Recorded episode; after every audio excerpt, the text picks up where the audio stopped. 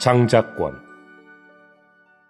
29주 5일 아침의 누림 누가복음 4장 18절 19절. 주님의 영께서 나에게 임하시니 이것은 나에게 기름 부으시어 가난한 이들에게 복음을 전하게 하시고 나를 보내시어 포로된 이들에게 해방을 선포하며 눈먼 이들에게 시력의 회복을 선포하고 억눌린 이들에게 자유를 주며 주님께서 사람들을 기쁘게 받아들이시는 희년의 해를 선포하게 하시기 위한 것입니다. 우리의 타락한 생명 안에서 우리에게 어떤 일이 발생했습니까? 우리는 우리의 장자권을 잃어버렸고 우리 자신을 포로로 팔아넘겼으며 노예가 되었습니다. 우리는 우리의 장자권과 신분을 포함하여 모든 것을 잃었습니다. 아무것도 잃은 것이 없는 사람은 희년을 기대하지 않을 것입니다. 사실 그러한 사람에게는 희년이 아마 고통일 것입니다. 그러나 자신의 땅과 자기 자신을 포함하여 모든 것을 잃은 사람은 분명히 희년을 기대할 것입니다.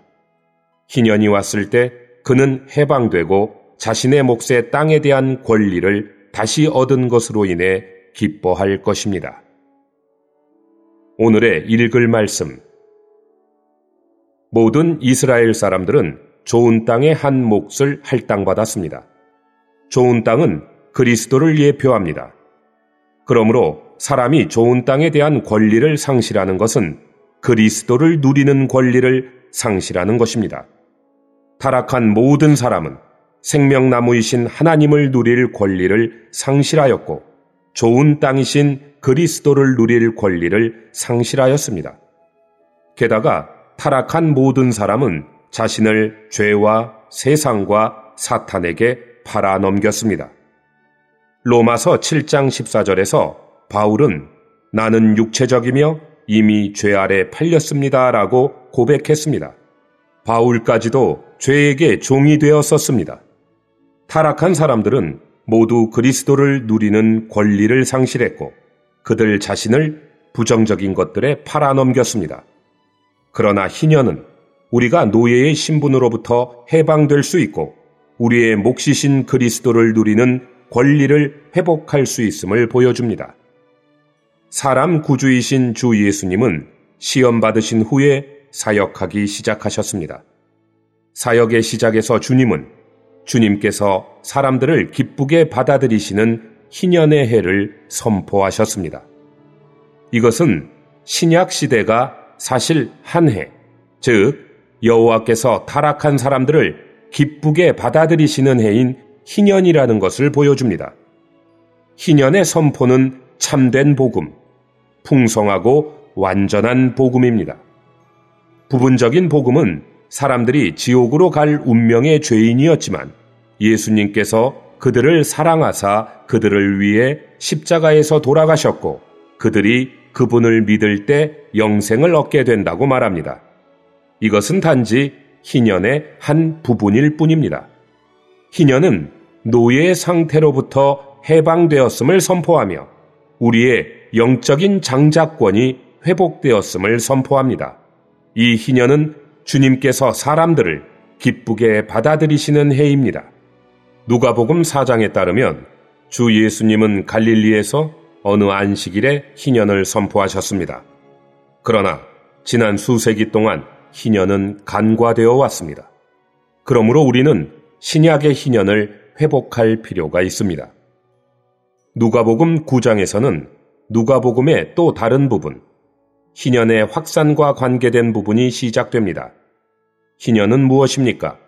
희년은 사실 신약의 복음입니다. 우리가 본 것처럼 이 복음은 포로들의 해방과 잃었던 장자권의 회복을 선포하는 것입니다. 이제 누가복음 9장에서 우리는 이 희년의 확산이 시작되는 것을 봅니다. 이 시간 전에는 주님만 홀로 이 사역을 수행하셨습니다. 그러나 누가복음 9장 1절에서 우리는 12사람을 통한 확산을 봅니다. 그러므로 9장 1절부터 우리는 열두 사도들을 통해 사역이 확산되는 것, 곧 희년이 확산되는 것을 봅니다. 희년의 확산이라는 사상은 누가복음 9장 1절부터 26절까지에 있는 기록의 근저를 이룹니다. 누가복음 9장 1절부터 26절까지에 나오는 어떤 사례들은 마태복음과 마가복음에도 나옵니다. 그러나 누가복음에서 이 사례들은 희년의 확산을 지적하는 데 사용되었습니다. 희년은 이미 사람 구주에 의해 선포되었으며 이 선포는 8장 끝까지 계속되었습니다. 이제 9장에서 희년의 확산이 시작됩니다. 그러나 더 이상 한 사람만 희년을 전파하지 않습니다. 이제 12명이 희년을 확산하기 위해 보내심을 받습니다. 물론 9장 1절부터 26절까지에는 희년이나 주님께서 사람들을 기쁘게 받아들이시는 해라는 말이 언급되지 않습니다. 그러나 근절을 이루는 사상은 희년과 매우 많이 연관되어 있습니다.